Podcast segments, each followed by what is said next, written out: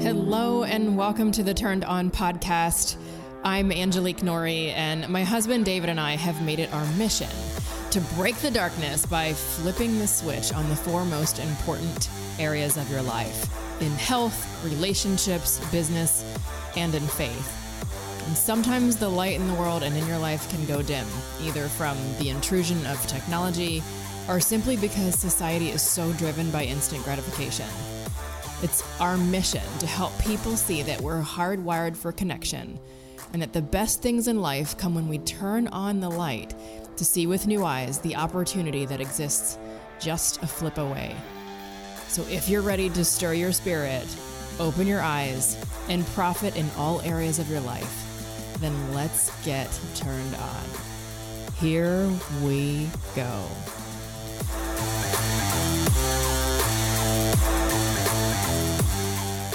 Hey guys, how are you? We have a super powerful episode on deck for you today. We're going to be talking to the one and only Tim Storey. He's known as the comeback king, the comeback coach. He is a author, he is a speaker, he is a life coach and he's not just a life coach, but he coaches some of the biggest names in the entertainment industry. He has been on stages all over the world, traveling to over 75 countries and speaking to millions and millions of people. He's an inspiration and he's just a great guy. I met him at the beginning of last year. Angelique and I have been working with him. He's been an integral part of the launch of the Turned On podcast, advising us, coaching us, and he's become a wonderful friend and spiritual mentor as well over the last 12 months. So get ready to get turned on with the one and only Tim Storey. Welcome to Turned On. I'm Angelique Nori, and always to my left is David Nori. But today we have across from us a very dear friend of ours and also a mentor of ours, someone that we've come to know very well over the last year. And um, we've also had to witness in the Hollywood scene. He is known as the life coach to the stars world shaker and comeback coach. Tim Storey is with us today. Welcome, Tim. I like that introduction. It woke me up. well, you're good at waking people up in general. So we're going to get right to it today. Um, as we ask all of our guests, because in light of our title, Turned On, there's always usually a moment or many moments in your life where it was pivotal for you. What was that one moment in your life that kind of changed the trajectory of where you are today? Okay, I would say 100% visiting a place that's very well known called Disneyland. Mm. Um, people from my father's job uh, gave us tickets, which was a big deal because we were a family of seven. Uh, the mother, father, five children. They gave us seven tickets. I was seven years of age. And we went to a place called Disneyland that I'd only seen on television. I'd never seen Mickey Mouse up close, never seen Donald Duck up close. And the experience was so overwhelming, but and fascinating. From Tomorrowland, Frontierland, to ride the Matterhorn. But one of the rides that really touched my life was a ride called It's a Small World After All. Mm. Very simple ride, but the thing I loved about it is you went around on a boat and you saw people from all these different countries. And it's interesting that it's like my my dream jumped. And I literally thought, I want to go to those countries. And I was only seven years of age. So the time when the lights turned on, Disneyland, seven years of age. So, Tim, it's so good to be with you, and I and I can totally relate to that story because I think when we grow up, whether it's a history book or through watching television, we get a glimpse of what's out there and what's possible. And and sometimes it's hard to figure out how we get from point A to point B, especially when you're seven years old. You know, and if you ask any kid then, you know, it's always I want to be an astronaut, I want to be a firefighter and then somewhere along the way, uh, whether it's reality, whether it's hard knocks, a lot of people lose that dream. So, how do you go from that seven year old to where you are today? And really, what's your biggest piece of advice? Okay, great, great question. So, as you know, a dream is an aspiration, it's something longed for, and it is a goal.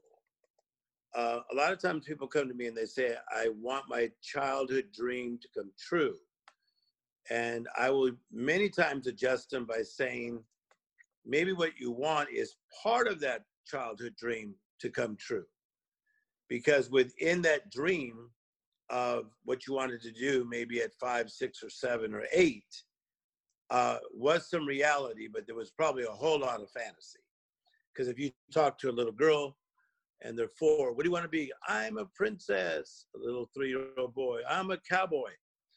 So what maybe what they knew is that they were going to be a leader, they were going to do something that was beyond.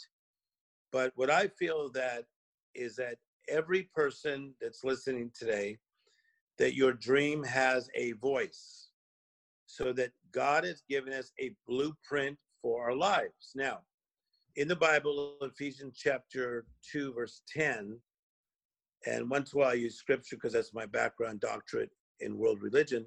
It says, it says that you are a work of art created in Christ Jesus to do good works. The word good there means God kind of works. And then it says that we're prepared in advance for you to do.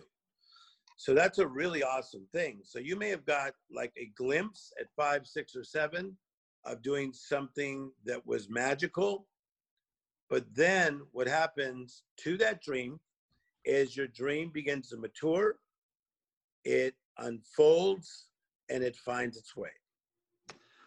Well, if you look up, and this is one of my favorites, you know, there's so many things that you've said that I've studied, and um, there's one that stands out, and I think I think you might know what it is. But if you look up Tim Storey quotes, this one pretty much says it all, and and it says a lot of what you're speaking to right now. It says, God gives you the sight, the right, and the might to do great things, but you have to develop the most important thing, right, Tim, which is the fight. The fight.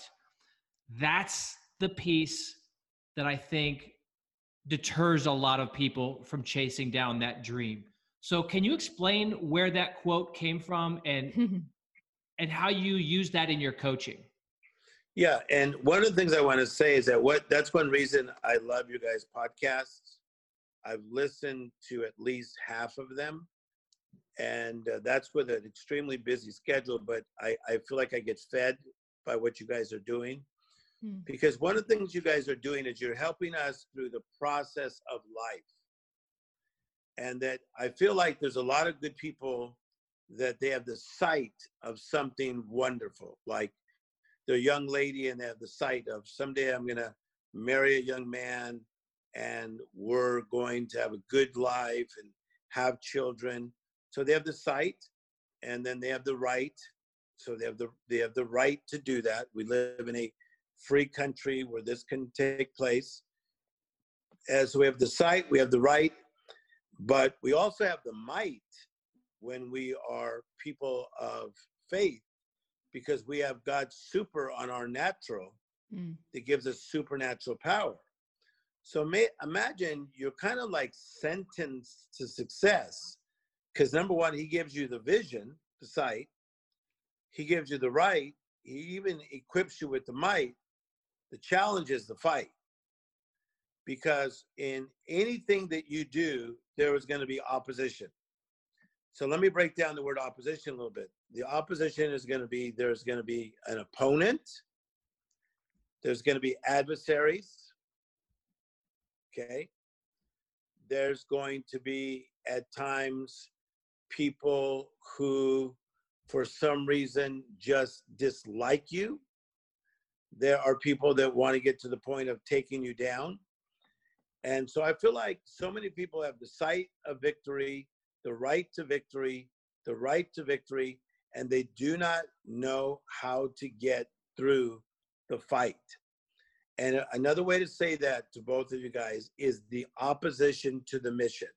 All right. So let me just go there with you two for a second because we're all such good friends.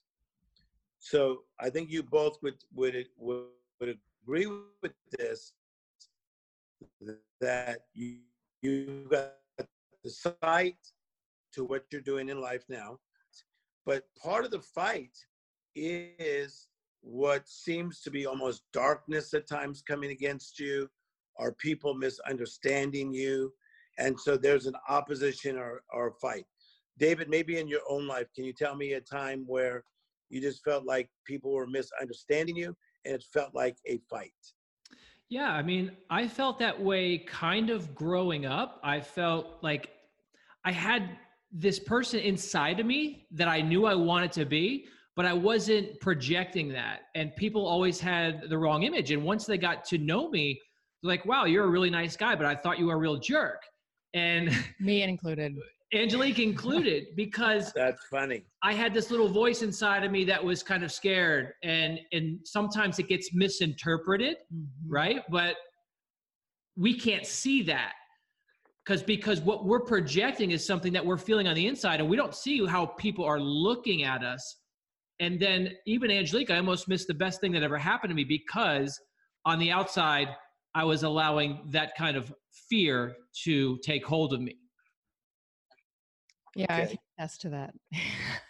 very, very interesting. Okay, so in this in this whole sight, right, might, fight. Let's talk about that. So, if somebody has a a fight going on right now, and let's call that a an obstacle. So sometimes it's like a big mountain that just seems like it's in your way. It could be a mountain of health. I know a lot of great people that are healthy people working through health issues. Maybe we want to talk about that even more later. But it could be even uh, great people uh, battling depression. It could be somebody having trouble with their daughter, with their son, okay, uh, in their relationship. So there's a mountain that's there. But this is very key for all of us, and I think that we can really give our listeners something to take home today. Is that when there's a mountain, there are different ways to get on the other side of the mountain, okay? Because you want to get on the other side of sickness, the other side of family turmoil. So one way is through the mountain, We actually just go, you just come through the mountain and you just kind of bulldoze through. The second is to go around the mountain, which is tedious and time consuming. The third is to go over the mountain, which is tedious and time consuming. But there's a fourth way. Biblically, the Bible says you can speak to the mountain and the mountain will be removed. Mm-hmm. Okay? So I want to ask my good friend Angelique with mountains that you have faced at times. Tell me a little bit about through it, around it, over it. Speak to it. Well, I've done all four. I think in my nature. Talk to me about that. Well, in who's interviewing who, by the way? Um, I will say that um, you know through a life of understanding you know the the reason how the body meets resistance so especially through uh, you know being an athlete you know you look at things where you meet resistance and you say okay if i can just push through this resistance i will cause the muscle to break down and then grow and that's where i will gain strength and so because of the application of that in the the spiritual sense especially when you're looking at an obstacle I often would push through or bulldoze through the mountain, which was effective, but also exhausting. And there's no rest in that. And then I've also gone the long way by trying to go around it because I've evaded things and avoided situations and took the long, hard way around the other side. And eventually I got there. But along the way, I probably lost a little bit of myself. I lost some gumption, I lost some zeal, and I lost my ability to stand in authority. Um, and the same with climbing the mountain. I think that when you're climbing anything, you kind of look around you and say, How's everybody else getting over this? And then you look into it in a place of uh, comparison. Well, maybe I should grab that rock or put my foot here. And then you kind of get off your own path where God tells us, if you speak to the mountain and ask the mountain to move, that it shall be done. And so, with the faith of a mustard seed to be able to utilize like in the divine order you know atmosphere we look at the atmosphere originally but in who god was and he spoke everything into existence and if so god is within us and we stand in that same victory and authority we should be able to say and call onto an obstacle or an adversary or an opposition um, to move. Now, does that mean it's physically going to get out of our way every time? Not necessarily. It means that if I can take a step with the Holy Spirit, with this authority, it means that that mountain becomes smaller. And yeah. it has less authority that. and less dominion in my life, and it's not as big and it's not as overwhelming. And I realize that the more that I allow my like neural pathways to start believing in the scripture and saying that over and over and over again that that becomes more real in my life that that su- god super on my natural now comes together to create a supernatural uh, movement uh, to remove that obstacle see i like this and I, I feel that for david and for angelique because we're so close that people needed to hear what you just said. Because i think that sometimes even when you guys are interviewing people or, or you guys are on social media or even in some of your speeches you only have so much time. Mm. and some people don't understand these to go through it around it over it to speak to it all that takes a lot of patience and persistence and there's so many times that you feel like giving up uh, David, last question I'll ask you guys on something like this, but t- tell me maybe a time in your life where it just felt like that. I guess that mountain's just going to stay there. Yeah, yeah. I mean, it, it all, just with the big with the big things that we talk about. I mean, it, it came to a head with both my career and my love life at the same time because. Yeah. I was literally coming off of the most depressing part of a career and I was coming off a time when I was just at the end of my rope, exhausted when it came to dating and women. And I surrendered. Part of it was in frustration. And most people know this story. I've told it a lot, but I literally wrote in my journal, God send me an angel. And it wasn't in like very nice, neat handwriting. It was in, it was out of like frustrated. I don't want to, I don't know if I want to say anger, but that that line between frustration yeah. and anger because I said, look, I've been trying this my whole life to get ahead of this career, to find a person. And my timing was up, but God's timing was just beginning. He was laying the foundation. Okay, yeah, I love that. I love that. I I love that. So in in the frustration, what did you then have to do to try to you know, find hope or inspiration to somehow get through those frustrating days? I, I literally had to break myself down and say, okay, I have no control over this. It, it literally was, I'm going to go against what seemed to be my intuition. In other words, if you're looking for somebody, you go out and look, physically look for them. And you go to clubs or you go to, you know, you ask your friends and you go out to singles places. And I did the opposite. I stayed home. If you are looking for a career and you're looking to get ahead, you fill out applications, you knock on doors, and I literally just listened.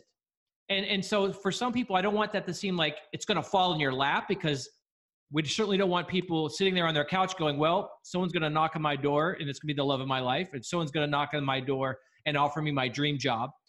But the surrender was when I stopped white knuckling it and I stopped fighting it and trying so hard. And I literally said, I am exhausted. Do what me with you like, because my way is not working. Well, Tim, and I hear David saying this, and I think about all of our conversations and, and just your question in general here around the mountain. Oh, the, yeah. The first three ways require physical muscle physical right. strategy, physical exhaustion. Whereas the fourth way to move the mountain requires a spiritual muscle. It requires a body we can't see. It requires persistence and perseverance and wisdom and belief.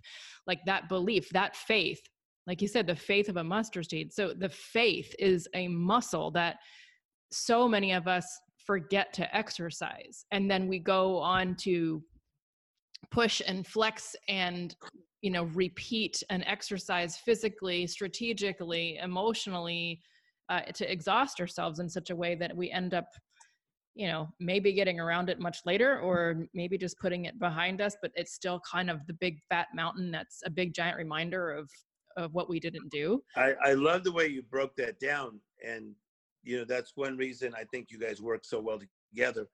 Because the way i look at it david's telling me you know there's times that even as men that a big mountain comes. It could be in the area of finances it could be even like i have a lot of friends my age they're having trouble with their parents because they're now late 80s early 90s they don't know what to do. You know mm-hmm. it's is it do we move somebody in with my mom? Do we move my mom in the house? Do we put her in a in a in a luxury home or non-luxury home? So you know people are facing things but I, I, I love what you said there because I think at times, even as men, David, that you know, we we want to just drive through that mountain. Yes. If I see a mountain, the way I was raised, and I think because David knowing you, mm-hmm. and even your background in um, the physical fitness side, we're more apt to go through it. Okay, mm-hmm. the around it still takes that, as as she was saying, the the physical muscle. That is like a journey. Okay, mm-hmm. the over it super big journey. But Angelica, I like what you said that the spirituality side is still a muscle, right? Mm. And that's why it's so important to develop that spiritual muscle because without it we're not getting around that muscle uh, mountain we're gonna we're gonna we're gonna probably stay stuck for a long time yeah I just believe a strategy is important. I mean, there's always a provision, but I I often believe that the culture and the world that we live in puts the strategy first. And personally, I have to have the spirit first. If my spirit isn't enrolled in it, if I if I don't have the spiritual endurance to do it, um, or or even the spiritual appetite to do it, then for me the strategy is kind of barren. You know, it's a, a barren, yeah. idle infertile place for me to build something or produce something with the Lord because it wasn't for me in the first place. Well, most, okay, most, people's, most people's question is, why are we here? What's mm-hmm. this life for? When you get frustrated, what do people do? They throw their hands up and go, what is this life for? And if we have to realize that it's it's to learn. And you know, whether you're talking about Moses or Tom Brady, and I'm gonna I always tie these, you know, sports figures with historical figures. Tim, you're the comeback king. What is required in order to have a comeback? What's one of the essential parts that you can't have a comeback without having this? It's a failure, or yes. it's you have to be down. So whether it's right. Moses going back to being a, a lowly shepherd and being humbled, or whether you're looking at you know the Patriots in the Super Bowl against the Atlanta Falcons, if if the Patriots were ahead that whole game, it would be just another game. But now it's known as the greatest comeback in the history of Super Bowls because you had to have a failure in order for the comeback. So you know that. Okay, well, well said. Wow. Well said. And so, yeah, comebacks are needed for basically two reasons. One is a life interruption where life knocks on your door and says, Hello, we just found out your father has cancer. Or somebody who's married and the other person says, It's just not working for me. Okay. These are these life interruptions that I say you would have never ordered from Life's Diner. Okay? Hmm. So they come. The second way and reason why we need a comeback is because our choices created the challenges. And I think that that's something that all three of us have been there before in our lives. That our choices created the challenges and we helped erect that doggone mountain. mm-hmm. yeah, it could be the mountain of debt. It could be the mountain of bad habits. It could be a mountain of a lot of things. But the beautiful thing about God is that He has a desire to get you on the other side, whether you go through it, around it, over it, speak to it. Now, I know we have a lot to cover, but I'd just like to take 60 seconds on something because I did this research on mountain climbing. And they were saying that in order to be a good mountain climber, number one, you have to have the right skills. And so it's good to like take classes to learn how to climb a mountain. Secondly, you have to have the right tools. And so that may be anywhere down from your boots to your ropes, everything that comes with that. Okay. So you have your, your skills, your tools. The third, this is a very interesting one, is that you have to have the right partners in your life. You have to have people that are climbing the mountain with you. And we'll get into this because it's one reason you guys are doing the podcast and the way you're going to do your speaking tour and your books and everything else is because I think you guys are partnering with us to help us climb these mountains. And the fourth one is you have to have the right attitude. Mm-hmm. And I really believe that's where so many people lack is they start that climb, maybe day one, day two, day three, they don't connect to the right partners and they begin to lose the right attitude where I feel like with Angelique and David, David Angelique, you guys are real partners saying, hey, somehow, some way, we're going over this mountain. Boy, have we had those conversations. Well, yeah. and and you know, again, you know, I'm wearing my LA hat today. If we go back to the days of the Lakers, I mean, how many times did you see Kobe and Shaq kind of jarring at each other during a game? How many times did you see uh, Magic and Kareem maybe getting into it because a hey, lot, supposed to be covering that guy. You you should have took that shot. So what Angelique and I are trying to do is, you know, people don't see behind the scenes. I would say, you know, on a daily, if not weekly basis, um, we get into things, strategy uh, sessions, and mm-hmm. the question is again, it goes back to as a couple. It's not if you'll argue; it's how you'll argue. Mm-hmm. Um, and that same goes for a business partnership or a friendship. It's not if troubles are going to come up, it's when they come up, how do you tackle them? And and certainly Tim Good. this is the question to you. In order to be the comeback king, you kind of had to have some experience with a comeback yourself. Because you can't yes. somebody on how to have a comeback just guessing what they must be going through. So what was your big experience uh, for a comeback that that you draw on that you can identify with your your clients and the audiences that you speak to? I would say that um, number one, great question, is that um, I I still have things that are undone. Like I, I, I wish that like you get to the age of 30 and then like you got it all together. Right. You get to the age of 40 and you got it all together. And you guys aren't there yet, but I am. But if you get to the age of 50 and you have it all together, but what I realized in my life is that I will probably always have something that's undone. Mm-hmm that's unfinished in my life. And sometimes it takes pressure to show me that I'm undone in that area. Mm-hmm. Sometimes it takes fame to show me I'm undone in that area, or mm-hmm. maybe ego will come out, etc. So I, I feel like there are your more drastic setbacks, which could be somebody dying, could be an illness, could be a divorce. So I've had drastic setbacks. But a lot of the setbacks that I continue to go through are just areas of my life that I feel like I'm undone and that God is constantly working on me mm-hmm. and taking me through recovery and discovery. Amen. And so the the new thing for my life, you guys, that I feel so much peace is that every day as I abide in him, I find him making me better, mm-hmm. better, mm-hmm. better. Not not perfect in one day, but better. Better is good. Your kids can taste better. Mm-hmm. Like let's say if Angelique makes pancakes one Saturday and they're good, but maybe the next week they're better. your kids may go like, "Mom, what happened?" Well, it's probably true because I don't. That brings me. That brings me to something ironically that I another uh, thing that you've said in the past that I think is just profound. And you said, you know, our children don't have to have drinking problems. They don't have to go through divorce or defeated lives. You can be the one to stir them up, to tell them that there's a champion inside of them waiting to come out. you can be the one to tell them that God has a plan for their lives.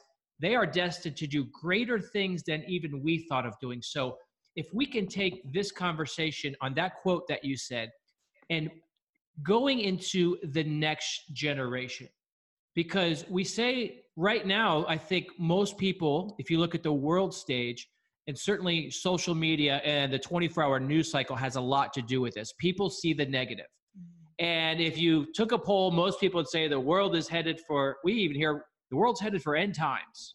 It's never been worse. That's the glass half empty. The comeback king, from what we know and coaching with you, it's always the glass is half full. 100%. And certainly yes. when we push that philosophy onto, we have the ability right now, whether you are parents or whether you're going to be parents, or maybe you're just a mentor to other people, hmm. we have the power, the divine power to do things to change that t- trajectory of where things are headed. And you said it so perfectly right there, Tim.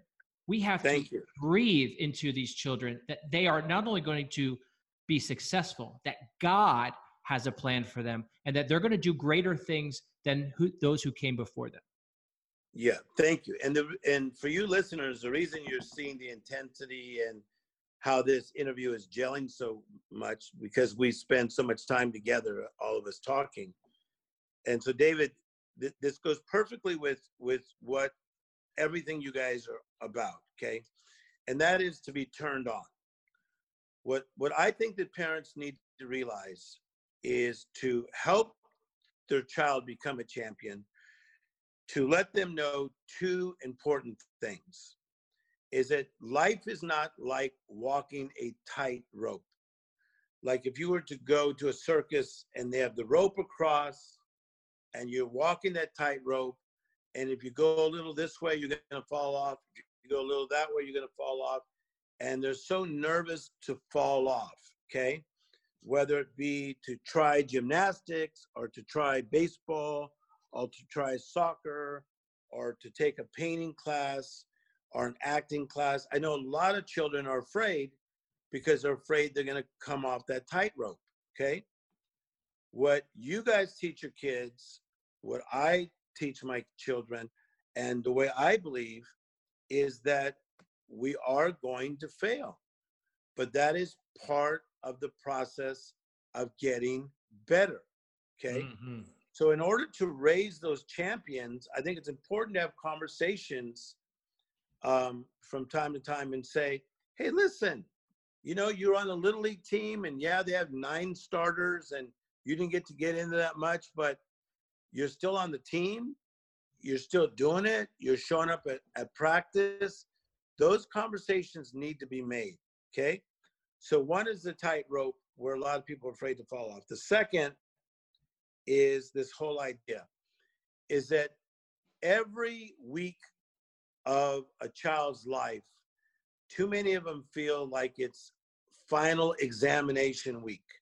Hmm. Like, I am chubby and I can't stop being chubby. I am overdoing it on video games. I can't seem to stop doing these video games. I am depressed. I can't stop getting depressed. Where I have been really, really helpful in helping a lot of celebrities' children is saying to them, you know what? Every week is not final exam week. Mm-hmm. Because final exam week, there's a lot of intensity. Yeah. I'll say to them, hey, let's just get better let's just take it step at a time. If you've been playing too many video games, let's back it up a little bit. Yeah. If you if you're the one that tells me you feel chubby and people are making fun of you, all right, let's try to find the right nutrition program for you. Yeah. Oh my gosh, I've helped so many kids by just those two things alone: the tightrope idea and the final exam idea. Well, I love that because it's very similar to the, you know, when we talk about turned on is we, it can be as simple as a light switch. That doesn't mean that um, it doesn't come with challenge. It just means that if just as simple as a flip of the switch, just the first step today, we don't have to mm-hmm. go the whole way. we don't have to go to final exams today. You know, it's just a matter of making an improvement so that I'm better today than I was yesterday, and that's a good thing. Well, let me let me say this because I'm looking Love it. this thing. I'm looking right at Angelique right now because I know I'm going to get her attention. And Tim, oh, you geez. tell me if you can identify. This is this is for couples. Um, yes. But you know, Tim, you said earlier a couple minutes ago that you always sometimes feel unfinished, and and then we talked about these children feeling like it's final exam week. So let's let's relate this to something that I think every couple in America goes through, or in the world.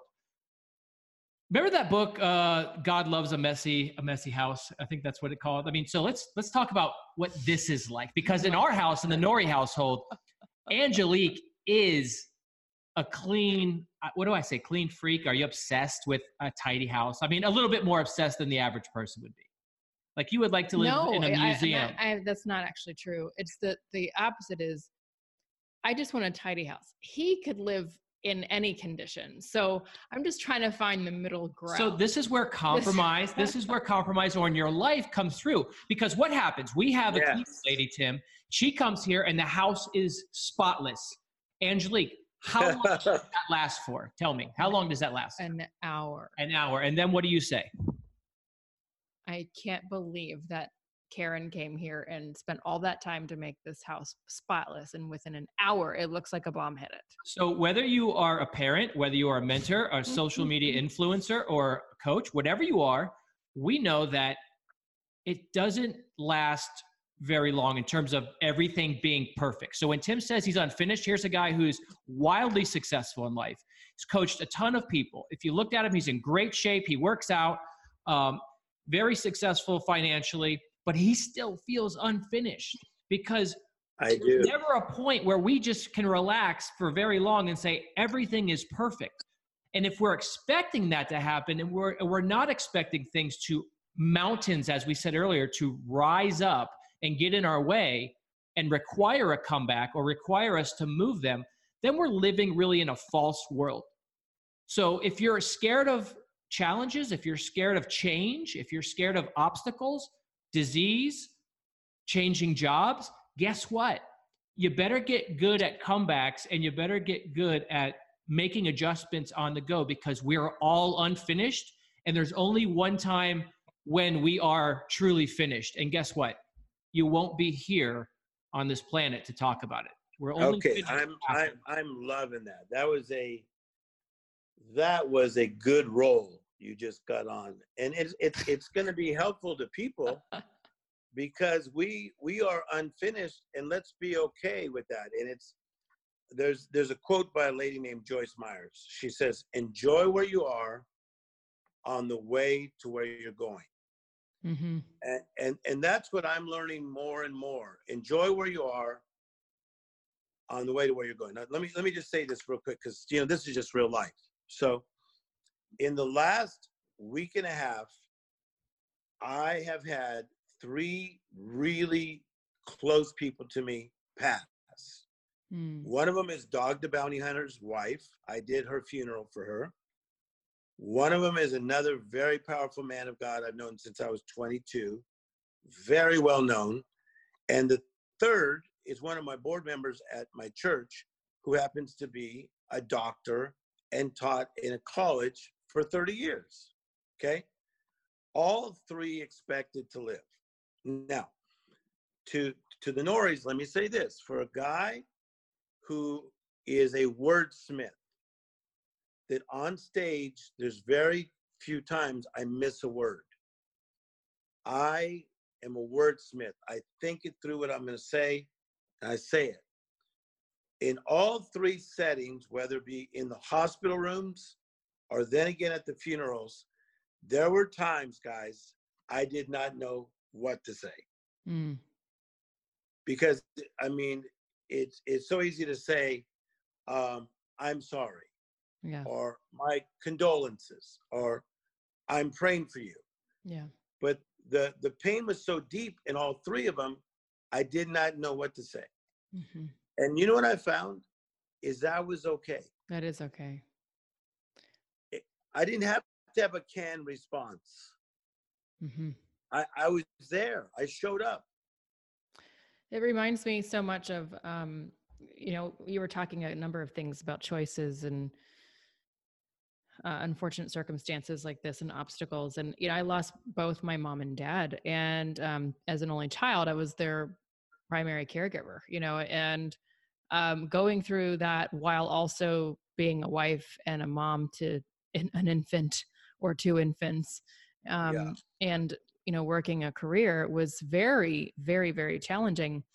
And i know david would say at times like what can i do to make it feel better? or you know what can i do to help? or you know what can people say? And really sometimes the middle of that just the middle in general of anything in life is sometimes silence is the best thing is just to allow ourselves to to process that and to be human you know to experience the feelings and um, quite honestly, Tim, on the di- days that I didn't know what to do or what to say, I would, I physically went outside and kicked dirt. I mean, I've talked about that before on here. I went outside yeah. and kicked dirt and yelled at God. Yeah. And sometimes none of it made any sense and it just had to come out. Um, and you're right. You know, you, you find yourself in situations like that where what do you say? And I, my question for you as a comeback coach and, you know i'm thinking like what would i have asked you you know to coach me through those moments when it's something i didn't choose? Like i didn't choose my mom's cancer or my dad's cancer. I didn't choose the way that they left this world. I didn't choose to um, to have to saddle all those responsibilities at one time. Um, yes. it wasn't like i spent my whole life up to that point creating that reality. As a matter of fact i've had friends ask me during that moment you know questions regarding that. I said, there's not a, an any amount of self development in the world that could change the pain in the circumstance right now. I don't care who you are. Yes. So, mm-hmm. as a comeback coach, when when you're in the middle of something like that, what would be your advice? What would be your coaching algorithm in a situation like that? Because it, it it's heavy, especially. Yeah, and thanks for being so honest about your parents. And every time you tell me about that, that's that's deep. I mean, some of us have lost, you know, one parent, but to lose two, right? Mm-hmm. And I think that that's probably even one reason why you guys have such a great marriage and you're so close to your children. Because mm-hmm. when I watch you on social media, you're always doing events with your kids because you just really um, relish and understand the importance of family. So I'm going to give you three quick things on that. Okay. and this would be from one of my books, Comeback and Beyond.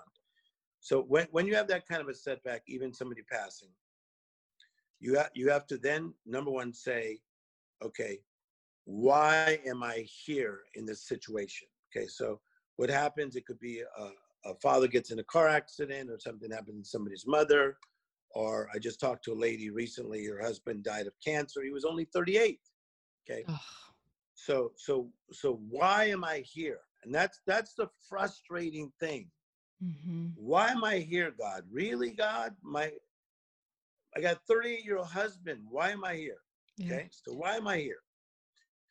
Number two, what can I learn from this experience? Because I do believe this, and this is so important. I think it's one of the best things we'll say this entire podcast is God never wastes a hurt. Yes. He never wastes a hurt, whether it's our personal failure or things that happen to us. Remember, things we would have never ordered from Live Steiner. So if if you're in a setback today, why am I here? And and the reason you were there, Angelique, is because who knows? It it happened. Okay, so so now my parents are gone. Now, okay, why am I here? It's fair to ask God, okay, you're the creator, God. Why am I here? Okay, it's fair to ask. All through the Bible, Old Testament to New Testament, men and women of God said, Why am I here? Mm-hmm. David in the Bible says, Why do the bad guys seem to be winning? yeah. Okay. Fair question. Why am I here? Secondly, here's a good one what can I learn? One thing that you learned, Angelique, is empathy and compassion. Mm-hmm. You love people deeper. You're probably more compassionate. through the passing of your parents. And then the third thing from my comeback book is how can I grow and get better from the crisis? David, what would you do with that third one? Because that's right up your alley. How do I grow and get better from the crisis? Yeah, I mean, you know, if we're if we're destined to make the same mistake over and over again, we're we're destined to be truly unhappy. Um, okay. You you know, you mentioned your friends' parents getting up in age around eighty or ninety. My my dad just turned eighty, and I recommend this for everybody to do a, a video when you just ask your parents questions because you got to have it on video because you'll miss it if you don't, and you'll try and remember. But to hear them say it and do it. So I asked my dad. I said, Dad you know, what's your biggest regret in life? And we always wow. expect we always expect this thing. Oh, I wish I would have done this career or this career. And he said nothing. He goes, I don't have any regrets. I think everything happens for a reason. And I am where I am today because of the things that were hard in my life that at the time I didn't want to do, but I did anyway. Mm. In other words, yeah. if my parents didn't pick me up and move me the day after I graduated high school and take me halfway across the country, I might have never ran away, came back to your mother, and had you. But here's the big thing he said, and this relates to your question. He said, Well, I'm going to let me go back to that first question, David, about the regret. He goes, My biggest regret is all the times and all the things I spent in worry that never happened. Like, wow. Look back on life, you realize that I worried about this, I worried about that, and you realize how trivial some of those things were. So I tried to remember that. And when I fail, or when I do something wrong, and it could be as simple as yelling at my child and getting that parental guilt about, wow, I really leaned into them.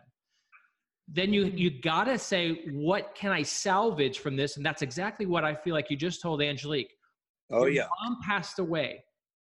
We wouldn't wish that on anybody. But what can you salvage from this? What's the lesson you learn?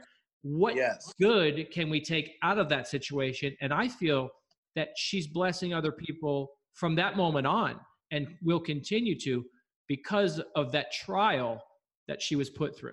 Mm-hmm. Okay, that's beautiful. Now, how can we take the turned on message and and bring it to what we just talked about of of being able to do that? How how can you turn on today? Somebody listening today mm-hmm. that has been through something, something unexpected, knocked on the door. How can we take the turned on message, either one of you, uh, answer that for us so we can get better? Well, um, you know, Tim, you and I have talked about the divine order that I love to apply to everything, especially when it comes to a turned on life. And the first uh, step of the divine order by looking at how God created everything was he just knew who he was. Like there was a certainty. So I think just the first thing for anyone is just remember who you are in that moment. And if you forget, go to scripture and ask what God says about you and repeat that over and over again until you start to believe it. So good. So and, good. And then the awareness of that current situation. So I just remembered who I was in that moment and as hard as it was and as as painful and overwhelming because everything was at the top of the totem pole of life. I just remember asking if I could ask one question, I would say, where you know where's the love and what am i grateful for and i think just having awareness of that situation saying okay look this is the situation at hand i'm just going to take a god-sized view of it this and extract the pain out of the moment for and just say okay what what can i be grateful for in this moment and and, and allow myself to feel that long enough until it until it took over at least for the time being to to push down some of the stuff that was the mountain at that point in time. And if you don't know what the first place, yeah, I, I feel like the first thing that for a lot of people don't know what to do, especially if a situation is so heavy, it's like you don't know what to do when you go back to your faith. Just hit your knees.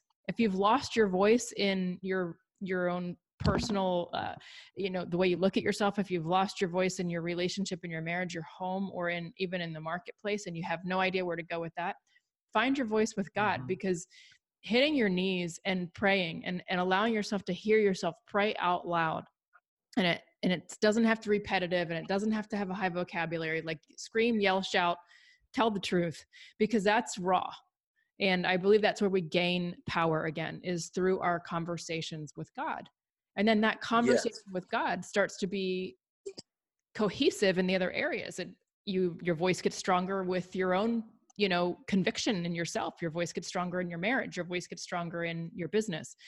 So wherever you are the first thing turned on for me is hit your knees and find your voice there because everything else i, I like that.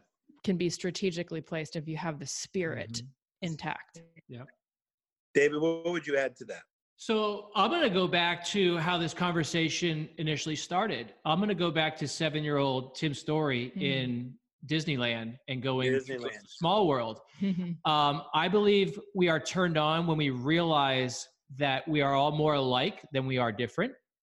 That despite miles, despite different cultures, despite different languages and different skin colors, that we all want to love and be loved. It's as simple as that. That is the the first really biggest commandment treat your brother and sisters as you would want to be treated but more importantly um, also is to be turned on means you want to experience everything you have on this earth while you're here if you've ever put your feet on the volcanic rock in maui if you've ever seen the sunset on the eiffel tower if you've ever held a koala bear in australia tim you've wow. traveled the world and and i see that when you said that i see that seven year old tim storey saying i want to see all these places.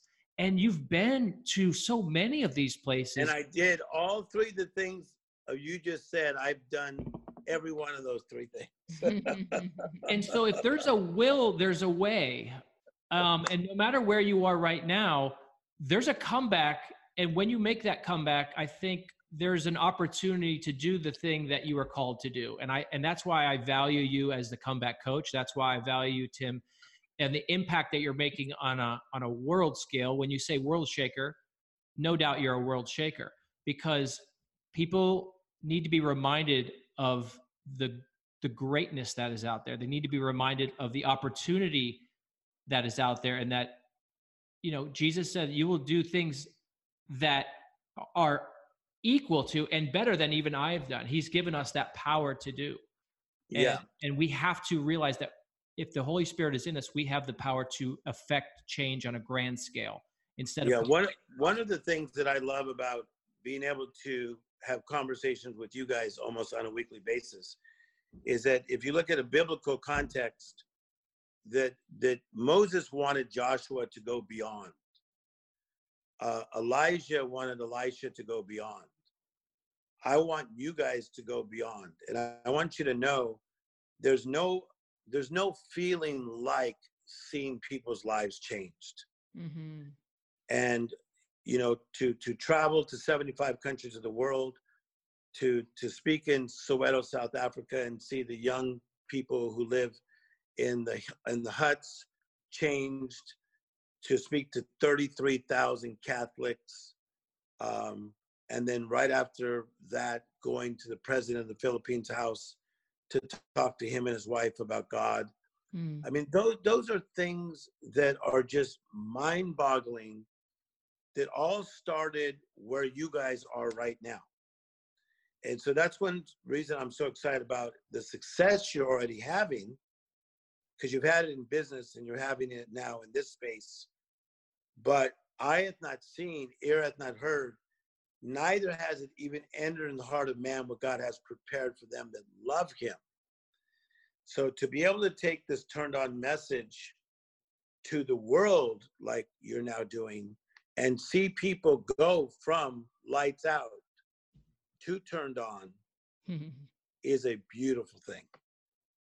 Well, thank you. Thank We're, you so it's much. it is something, Tim, that we physically lay awake at at night thinking about and not because like you said you know it's this is it's not about because we need to make it perfect we need to make it great or it needs to be successful. It's be it's truly the work that we feel that god has asked us to do you know in and for the kingdom and um i believe there's a gap you know i i believe there's a gap that and i know that you know it and see it too is where we somehow you know in biblical principled people they sometimes lack application and practicality and and maybe a more turned on life because they're so their their thirst for the spirit is so high but they forget that we have uh, you know physical bodies and a physical life and it's okay to be able to be strategic.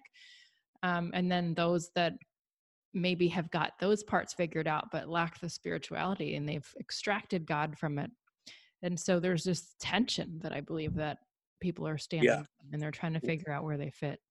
100% and one thing i want to just say to you as doing this podcast side of your life and the speaking and the books and everything you're doing is it truly that what i have found uh, of going before you guys is that when god gives vision as we've heard before there is always provision. Yeah. There is there is provision for the vision and sometimes the provision doesn't come until you step out in the vision. That's right. And so that's the beautiful thing that you guys are going to find in the weeks and months and years to come is is god's provision for the vision and opening up doors that will just blow you away. We're excited. We're definitely excited about that. We're excited to see where it takes us and we're excited to see you know how we can continue to get better and certainly you've been a huge part of that and mm-hmm. we want to thank you as we get ready to wrap up, you know, you've been a big part of guiding us through this process. You were there when we had the idea. Um, you've coached us, you've mentored us. Um, and we want to thank you from the bottom of our hearts. We want to say, may God continue to bless your life and work through you and in you. Mm-hmm. And then um, maybe you could just tell us what you're really excited about, where people can find you if they want to hear more about who you are and what you're doing, and then what you're really excited about. So uh, timstorey.com is the best place. So T I M and then S T O R E Y. You'll find things all all things Tim Storey. Um, I'm still talking about an app that we did, APP, called the Utmost app. The Utmost app. And the thing that I'm excited about, because we do have some nice TV shows we're working on, movies we're working on, and plays. But even more than that, guys, than like projects, I'm I'm really excited about the fact of what I've given myself to for 37 years is working. Mm. And I know it's working when I go through the airports in any part of America and most parts of the world. And people say, Hey, Tim Storey. so I was recently in the Amsterdam airport uh, no longer than two months ago, and I heard those words again that I've heard for so many years. Hey, Tim Storey, I don't want to bother you, but I'm from so and so, this part of the world, and I saw you speak and you changed my life. Ah, that's awesome. And so that is one of the neatest things that God has given us a gift on both you, David, and Angelique, and myself that we can be people that make a difference. And I still love to hear that. Hey, Tim Storey, mm. I was in a tough place and you helped me get out. Yeah. That's what I'm excited about. Well, hey, Tim Storey. I think that you may have changed some people's lives here today on Turned On. And we are so grateful for you blessing us in in our walk, in our process through what God has us here for, because that is truly what you do well. Um, not only do you coach comebacks, but you coach beyond. And, uh, you know, in our beyond, we're just so grateful to have you mentor us in so many different ways and just partner with us in agreement, uh, you know, with prayer and agreement with strategy. Yes. Tim, we are, we are one completely um, out of our mind excited for our listeners to be able to hear from you the way that we've come accustomed to. And we hope for the listeners today that not only did he coach you out of a comeback, but perhaps he turned something on in your life. Thank you so much for joining us. Thank you, Tim, for being here. We love and appreciate you all. Until next time.